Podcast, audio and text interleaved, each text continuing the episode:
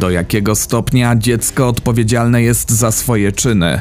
W jaki sposób ukarać kogoś, kto często sam jeszcze nie do końca rozumie, czym jest dobro i zło? Z takimi dylematami musieli zmierzyć się angielscy sędziowie w 1968 roku, kiedy to na ławie oskarżonych zasiadła zaledwie 11-letnia Mary Flora Bell.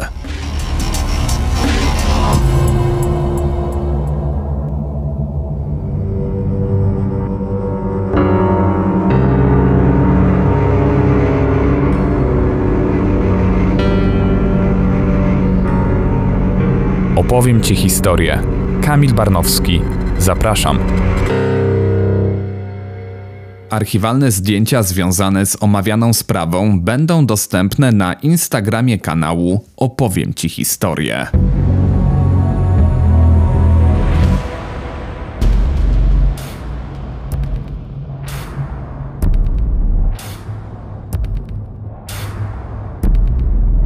Mary Flora Bell przyszła na świat 26 maja 57 roku. Wychowywała się w Newcastle upon Tyne, w północno-wschodniej części Anglii, w biednej dzielnicy Scotswood, słynącej z bardzo wysokich na tle kraju wskaźników przestępczości. Była nieślubnym dzieckiem 17-letniej prostytutki Elizabeth Betty McCricket, Kobieta niestabilna emocjonalnie. W jej życiu zdarzały się już epizody ciężkiej depresji, a także ciągi narkotyczne. Ciężarna Betty początkowo rozważała aborcję. Nie było jej jednak stać na zabieg. Na widok nowonarodzonego dziecka miała powiedzieć lekarzowi w szpitalu: Zabierzcie to coś ode mnie. Domniemanym ojcem Mary był recydywista William Billy Bell, Mężczyzna uzależniony od alkoholu, doskonale znany lokalnej policji. Zajmował się głównie napadami z bronią w ręku i rozbojami. Skazywano go na regularne, kilkuletnie pobyty w zakładach karnych. Ożenił się z Betty w 58 roku, gdy ich córka miała zaledwie rok. Nigdy nie potwierdzono, czy rzeczywiście był biologicznym ojcem małej. Jak nie trudno się domyślić, troska o los maleństwa nie zajmowała zbytnio głów dwójki kryminalistów.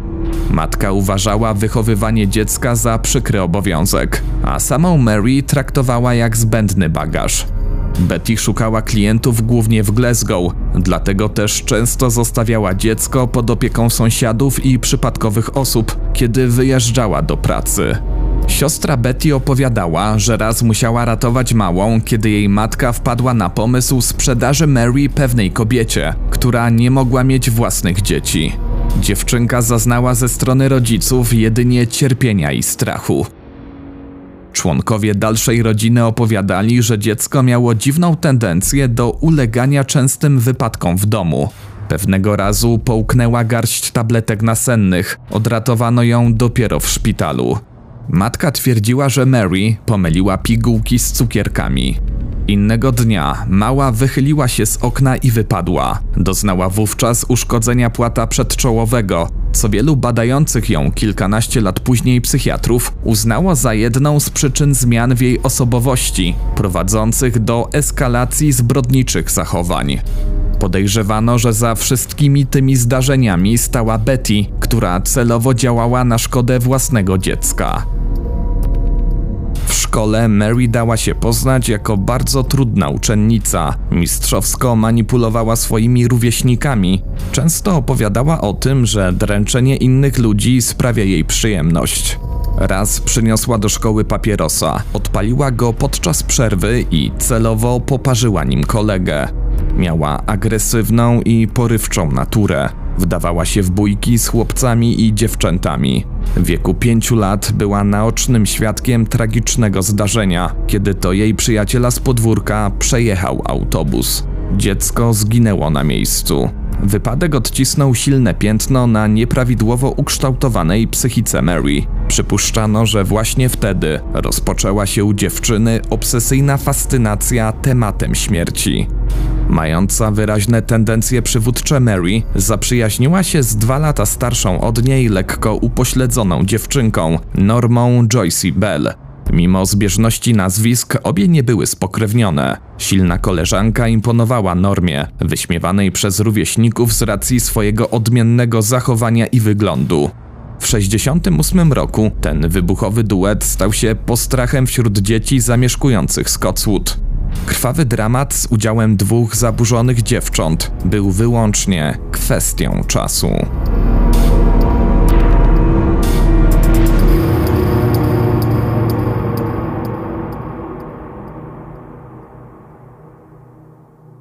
Tygodnie poprzedzające pierwszą zbrodnię Mary Flory Bell to czas okrutnych prześladowań słabszych i młodszych dzieci z sąsiedztwa. 11 maja 1968 roku zwabiły w zasadzkę trzyletniego kuzyna Mary. Pod pretekstem wspólnej wycieczki na lody, dręczycielki zaprowadziły chłopca na dach dawnego schronu przeciwlotniczego w Newcastle. Następnie zepchnęły malca z Gzymsu. Chłopiec przeżył, ale doznał poważnych urazów ciała. Zarówno rodzice, jak i sąsiedzi dziecka uznali całe zdarzenie za nieszczęśliwy wypadek podczas zabawy. Nikt nie wniósł formalnych oskarżeń. Dziewczyny poczuły się bezkarne, co rozbudziło w nich pragnienie przekraczania kolejnych granic. 12 maja trzy matki mieszkające w okolicy złożyły na policji zeznania, z których wynikało, że ich dzieci zostały zaatakowane i duszone przez Normę i Mary.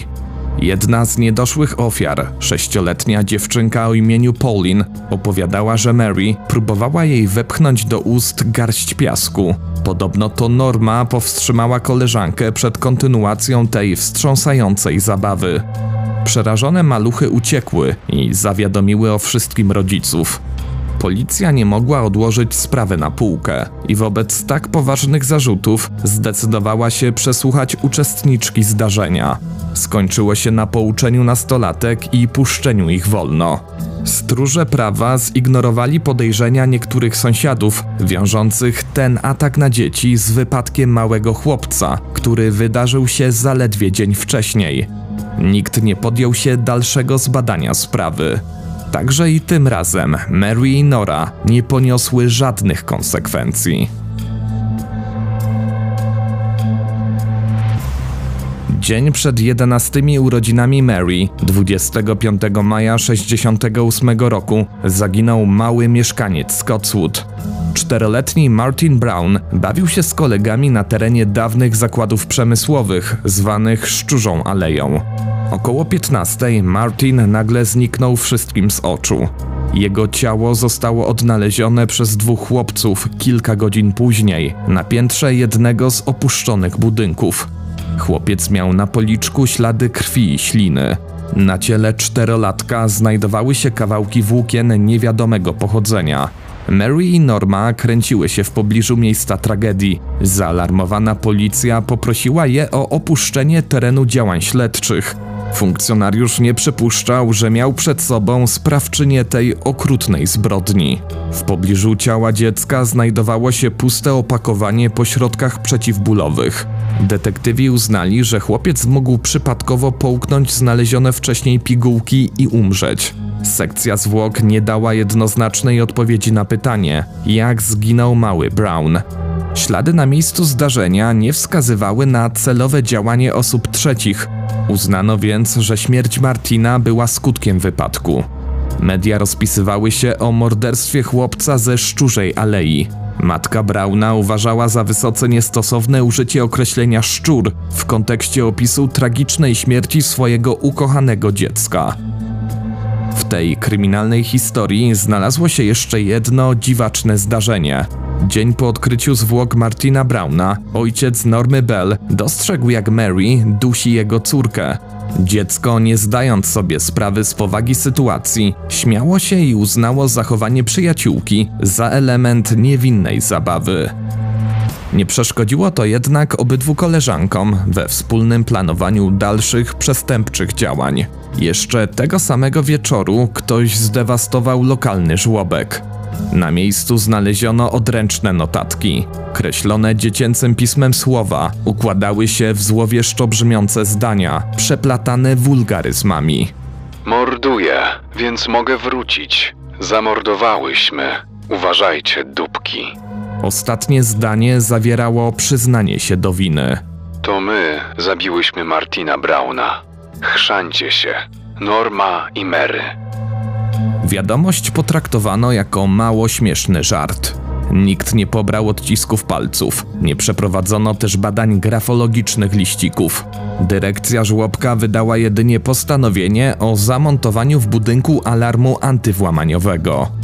To nie był koniec serii pozornie przypadkowych wydarzeń z udziałem tej demonicznej dwójki. Kilka dni po śmierci Martina do drzwi mieszkania rodziców chłopca zapukała Mary Bell. Otworzyła jej zapłakana pani Brown. Dziewczynka niewinnie zapytała, czy jej kolega jest w domu. Matka chłopca, szlochając, odpowiedziała, że dziecko nie żyje i nigdy już nie będą się wspólnie bawić. Reakcja nastolatki zszokowała kobietę. Mary zwróciła się do niej takimi słowami. Przecież ja dobrze wiem, że on nie żyje. Po prostu chciałam zobaczyć jego bezwładne ciało, leżące w trumnie. Pani Brown zatrzasnęła jej drzwi przed nosem i wybuchła niekontrolowanym płaczem. Dziwne zachowanie dziecka wzbudziło podejrzenia rodziny zmarłego Martina. 31 maja odezwał się alarm w zdewastowanym poprzednim razem żłobku. Policjanci zauważyli wałęsającą się w pobliżu Mary i Normę. Tym razem nie zdołały się włamać do środka. Przesłuchiwane nastolatki żarliwie zapewniały o swojej niewinności. Zapytane o treść odnalezionych wcześniej wiadomości, powiedziały, że nie miały z tą sprawą nic wspólnego i nie wiedzą, kto mógł okazać się tak okrutnym żartownisiem. I choć trudno w to uwierzyć, tym razem także skończyło się na pouczeniu. Jeszcze bardziej może szokować fakt, że Mary Bell przechwalała się w całej szkole tym, co zrobiła. Była wręcz dumna z powodu zabicia Brauna. Przyzwyczajeni do jej nieustannych kłamstw i manipulacji nauczyciele nie dali wiary ani jednemu słowu dziewczyny. Nikt nie zareagował. Niestety do kolejnej tragedii doszło dwa miesiące później.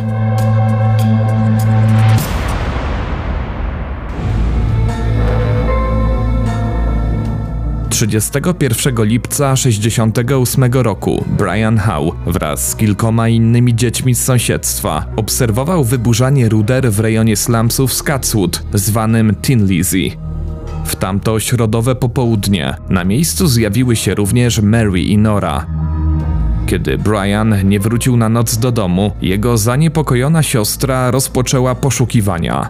Mary Bell zaoferowała swoją pomoc. W pewnej chwili zasugerowała, aby szukać w miejscu, gdzie znajdował się świeżo wylany beton. Dobrze wiedziała, że sama ukryła tam kilka godzin wcześniej zwłoki Briana.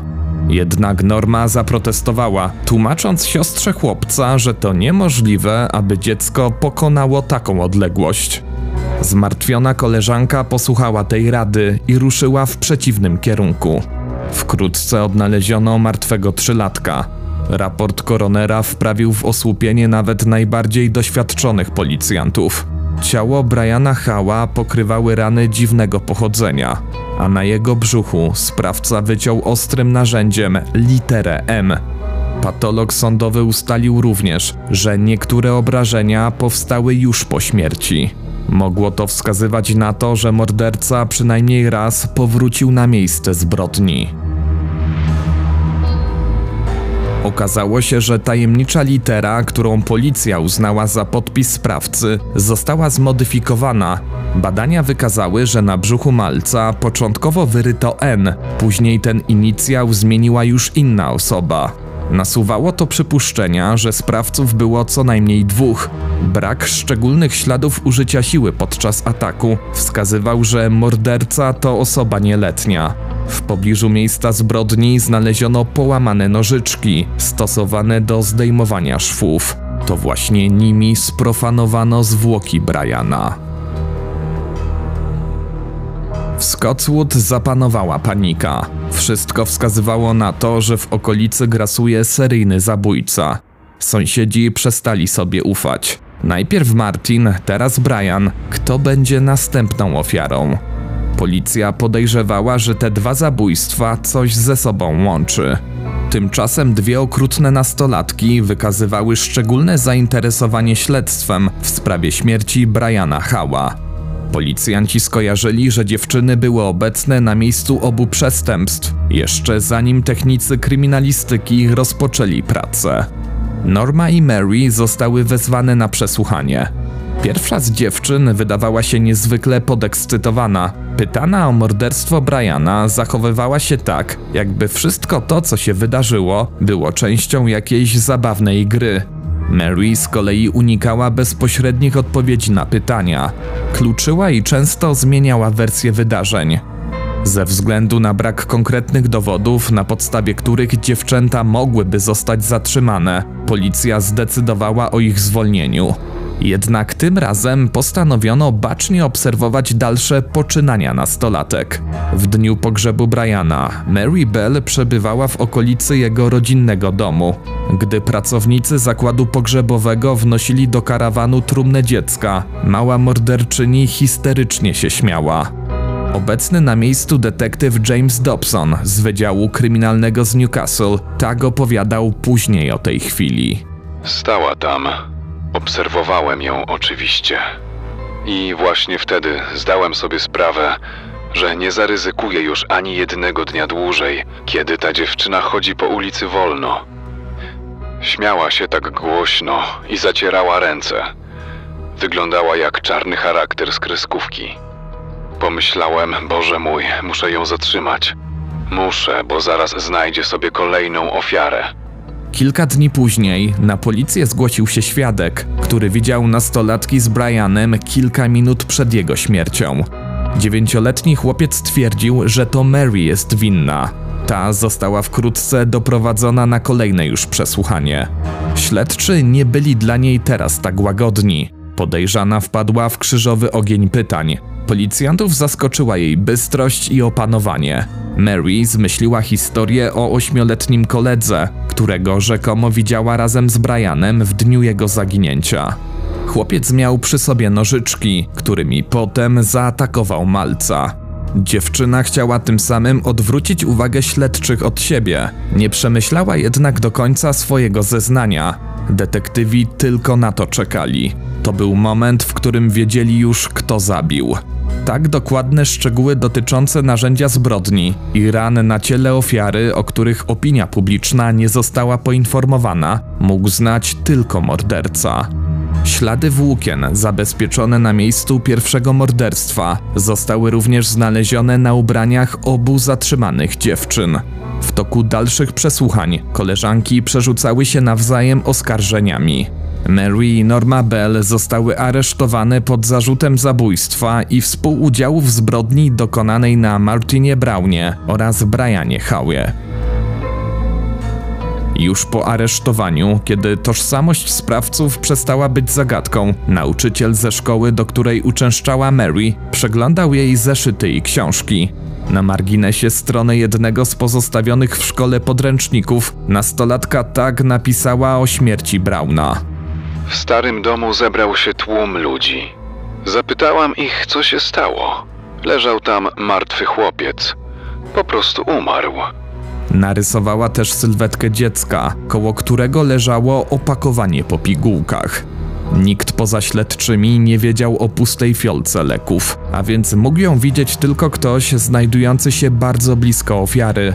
Inspektor Dobson, który przedstawił Mary akt oskarżenia, wspomina jej pozbawioną jakichkolwiek emocji reakcję.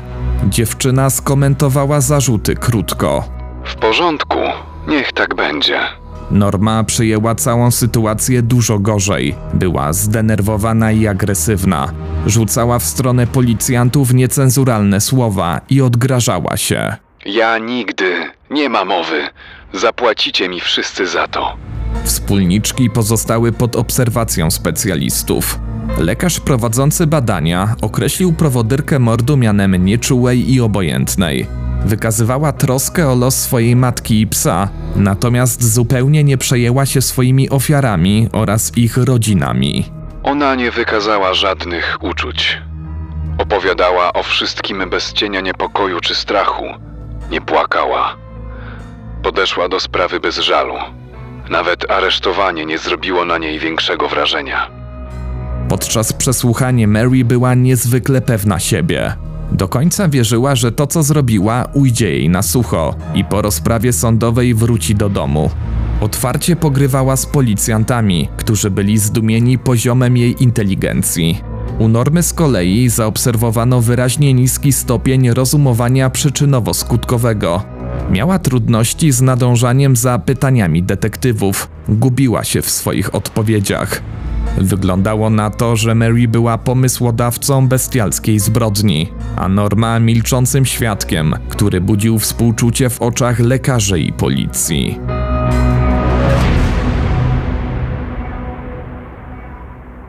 Siedemnastego grudnia 1968 roku rozpoczął się proces. Sala budynku sądu w Newcastle upon Tyne pękała w szwach. Ludzie byli oburzeni okrutnością dokonanych zbrodni. Obie oskarżone siedziały naprzeciwko siebie w sądowych ławach, chichocząc i żartując. Zachowywały się jakby w ogóle nie rozumiały powagi stawianych im zarzutów. Mary upierała się, że jest niewinna, nie wyraziła skruchy. Beznamiętnie odpowiadała na pytania prokuratora. Oskarżyciel opisał ją jako stwarzającą śmiertelne niebezpieczeństwo dla innych dzieci.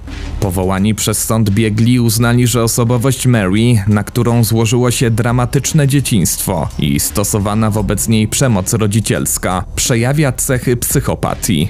A zatem dziewczyna nie może być uważana za osobę w pełni odpowiedzialną za swoje czyny. Mary Flora Bell została skazana na pobyt w ośrodku zamkniętym w St. Helens w hrabstwie Lancashire w północno-zachodniej Anglii. Nastolatka została skazana na bezterminowy wyrok. Miała przebywać w odosobnieniu do momentu, kiedy stosowne władze uznają, że nie stanowi już zagrożenia dla społeczeństwa. Odczytujący werdykt sędzia Ralph Cusack podkreślił, że Mary zabiła dla czystej przyjemności, celem poczucia ekscytacji. Największą bolączką tego kraju jest brak szpitali, które w przypadku tej dziewczyny mogłyby pomóc naprawić jej zniszczoną psychikę, a której to pomocy ona tak bardzo potrzebuje. Normę Joyce Bell uznano za niewinną i odesłano do rodziny w Scotswood. Ława przysięgłych wzięła pod uwagę ograniczoną sprawność intelektualną dziewczyny oraz to, że nie była w stanie przeciwstawić się dużo silniejszej koleżance. Mary Flora Bell stała się po rozprawie obiektem wzmożonego zainteresowania brytyjskiej prasy. Jej mama próbowała zarobić na fali nagłej popularności swojej córki, sprzedając prasie łzawe historie o trudnym dzieciństwie Mary. Kobieta twierdziła, że dziewczyna pisała do niej z więzienia i to właśnie te listy były publikowane w gazetach. Przypuszczano, że Betty Bell chciała w ten sposób ocieplić wizerunek całej dysfunkcyjnej rodziny i wpłynąć na skrócenie wyroku swojego dziecka. Wielu ekspertów twierdziło, że kobieta cierpiała na zaburzenie psychiczne zwane zastępczym zespołem Munchhausena. Schorzenie to polega na celowym prowokowaniu przez opiekuna dziecka różnych dolegliwości, w wyniku czego podopieczny musi zostać objęty opieką lekarską.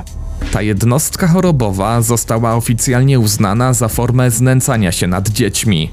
Cierpiąca na zastępczy zespół Munchhausena matka lub ojciec czerpie chorą satysfakcję z tego, że najbliższe otoczenie współczuje im sytuacji rodzinnej i wyraża współczucie z powodu złego stanu ich dziecka.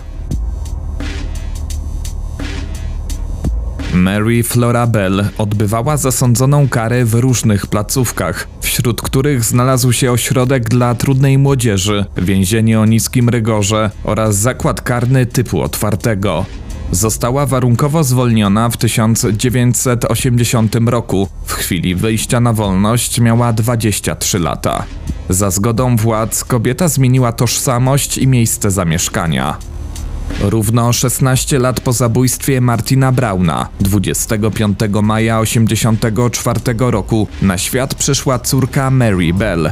Jej mama zdążyła jeszcze poznać swoją małą wnuczkę. Kilka lat po narodzinach dziewczynki znaleziono ją martwą w domu. Przyczyna śmierci nie została ujawniona. W 1988 roku dziennikarze przeprowadzili śledztwo, w wyniku którego ustalono miejsce zamieszkania rodziny podwójnej zabójczyni. Opiekunowie dzieci uczęszczających z małą Bell do jednego przedszkola wystosowali pismo, w którym zażądali usunięcia dziewczynki z listy uczniów. W tym samym roku ojciec dziecka sprzedał prasie zmyśloną historię o życiu swojej partnerki, jeszcze bardziej podsycając zainteresowanie tabloidów tematem. Mary chciała chronić córkę. Znowu zmieniła personalia i kolejny raz musiała uciekać, by zacząć życie od nowa w innym miejscu. Postarała się wtedy o sądowy nakaz ochrony tożsamości swojego dziecka, który miał wygasnąć, gdy dziewczyna skończy 18 lat. Dorastająca córka nie wiedziała nic o przeszłości swojej matki, aż do kwietnia 98 roku, kiedy to kolejni dziennikarze ponownie wpadli na trop morderczyni. Rodzina Bell musiała opuścić nadmorską posiadłość pod osłoną nocy. Owinięci w kołdry i prześcieradła starali się chronić twarze przed wycelowanymi obiektywami aparatów fotograficznych. Rozpoczęło się istne medialne piekło, do którego częściowo przyczyniła się sama Mary.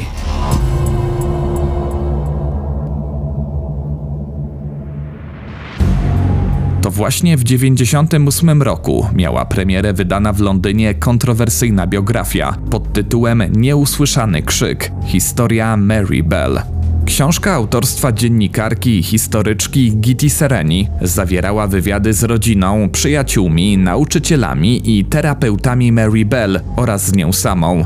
Sereni dowodziła, że to skazana kobieta była ofiarą zaburzonych relacji panujących w jej środowisku i zasługiwała na współczucie oraz wsparcie społeczeństwa, a nie powszechne potępienie. Zwracała uwagę na to, że dramat Mary nie skończył się z chwilą wydania wyroku. Publikacja biografii dzieciobójczyni wstrząsnęła rodzinami ofiar. 53-letnia wtedy matka uduszonego Martina Brauna tak skomentowała tę sytuację. Dla mnie ona umarła z chwilą, kiedy opuściła więzienie i zmieniła nazwisko. Uważałam ją za zmarłą, bo tak było mi łatwiej.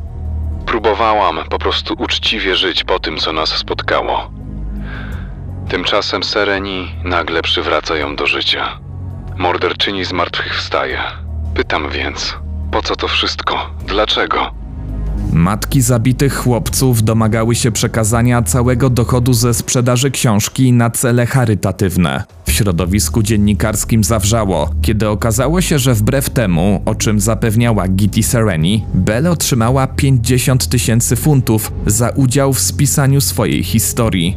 Początkowo pisarka utrzymywała, że chciała pomóc Mary i po raz pierwszy przedstawić światu jej wersję wydarzeń, którą nikt wcześniej nie był zainteresowany. To słowa autorki książki. Nie chciałam postąpić z nią tak, jak każdy w jej życiu. Nie chciałam jej zwyczajnie użyć do swoich celów i porzucić. Sprawujący wtedy urząd premiera, Tony Blair, zapytany o swój stosunek do sprawy, powiedział, że wydaje mu się wysoce nieetyczne, aby zbrodniarze czerpali jakiekolwiek korzyści finansowe ze swoich ohydnych czynów. Brytyjski rząd próbował zablokować wypłatę części honorarium za książkę, która miała przypaść Bell. Jednak to się nie udało. Eileen Corrigan, matka drugiej ofiary, Briana Hała, nie kryła żalu, kiedy dowiedziała się o istnieniu wspomnianej wcześniej biografii. To ciągle do mnie wraca i boli. A te pieniądze, które ona dostała, nie umiem sobie tego wyobrazić. Ona robi zakupy i opłaca rachunki pieniędzmi pochodzącymi ze śmierci mojego dziecka. Ryzykuje przy tym życiem i bezpieczeństwem własnej córki. Nie mogę tego zrozumieć. Matki ofiar morderczyni nie znały się osobiście, chociaż po tragedii, jaka je spotkała, wciąż mieszkały w Newcastle w niewielkiej odległości od siebie. Po raz pierwszy spotkały się na proteście, zorganizowanym tuż po publikacji kontrowersyjnej książki. Małżeństwa obydwu kobiet rozpadły się zaraz po dramacie z 68 roku. Członkowie rodziny Brown i Howe podkreślali, że nikt nie objął ich opieką psychologiczną, na którą mogła liczyć zabójczyni maluchów. Nie było żadnego zainteresowania ze strony władz, aby pomóc im podnieść się po tym niewyobrażalnym dramacie. O wszystkim dowiadywali się z mediów. Nikt oficjalnie nie informował ich o decyzjach sądu w sprawie morderczyni. Eileen Corrigan przyznała, że pierwsze miesiące po śmierci syna przeżyła tylko dzięki ogromnym dawkom silnych środków uspokajających. June Richardson z kolei otwarcie opowiadała o swoim uzależnieniu od alkoholu, w które wpadła, nie mogąc poradzić sobie z potwornym bólem po stracie dziecka. Ostatecznie wygrała z nałogiem i zaangażowała się w pracę charytatywną. Podkreślano, że sąd zgodził się na ochronę wizerunku i personaliów zabójcy, a rodzinom ofiar takie prawo nie przysługiwało. Musieli przeżywać żałobę na oczach setek tysięcy obcych ludzi.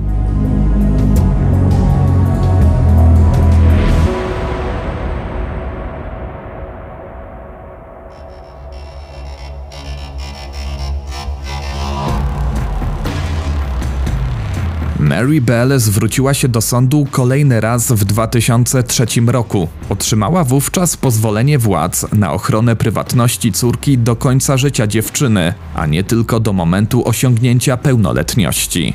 Sprawa była precedensem w brytyjskim sądownictwie. Opracowano wówczas dokument prawny nazwany nieformalnie Mary Bell Order, to sądowy zakaz publikacji jakichkolwiek informacji, które mogłyby przyczynić się do identyfikacji tożsamości dziecka zaangażowanego w postępowanie prawne.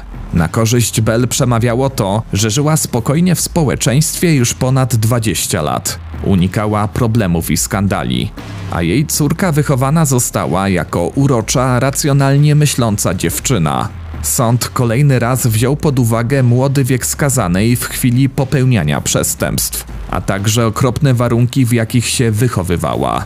Linda Richardson, siostra zamordowanego Martina Brauna, oburzona wyrokiem sądu, zdecydowała się na komentarz w prasie. Ilekroć mijam na ulicy jakąś kobietę, zdaję sobie sprawę, że przecież to może być ona. Zabrała życie mojego brata, a w pewnym stopniu i nasze. Chcę chronić przed nią moje dzieci. Chcę wiedzieć, gdzie żyje i co robi. Moje imię zostało bez mojej zgody i wiedzy wspomniane w jej książce. Tymczasem cała jej rodzina ma prawo do ochrony danych osobowych. Ona jest diabłem siedzącym w mojej głowie. Sprawa Mary Flory Bell wniosła do debaty publicznej wiele pytań na temat odpowiedzialności karnej małoletnich przestępców. Kto i w jaki sposób powinien ponosić konsekwencje prawne w tak dramatycznych przypadkach? W 2009 roku, w wieku 52 lat, Mary została babcią. Zabójczyni co jakiś czas otrzymuje propozycje od gazet z całego świata, aby opowiedziała swoją historię na nowo. Od momentu publikacji kontrowersyjnej książki kobieta nie zgodziła się na żaden wywiad. Zarówno jej aktualne miejsce pobytu, jak i dane osobowe pozostają utajnione.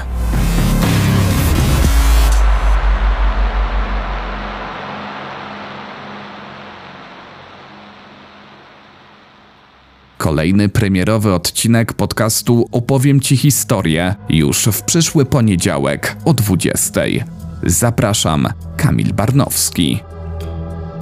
Ten odcinek powstał dzięki Waszemu wsparciu w serwisie Patronite. Jeśli chcesz dołączyć do patronów kanału Opowiem Ci historię, kliknij w link dostępny w opisie filmu. Z góry dziękuję.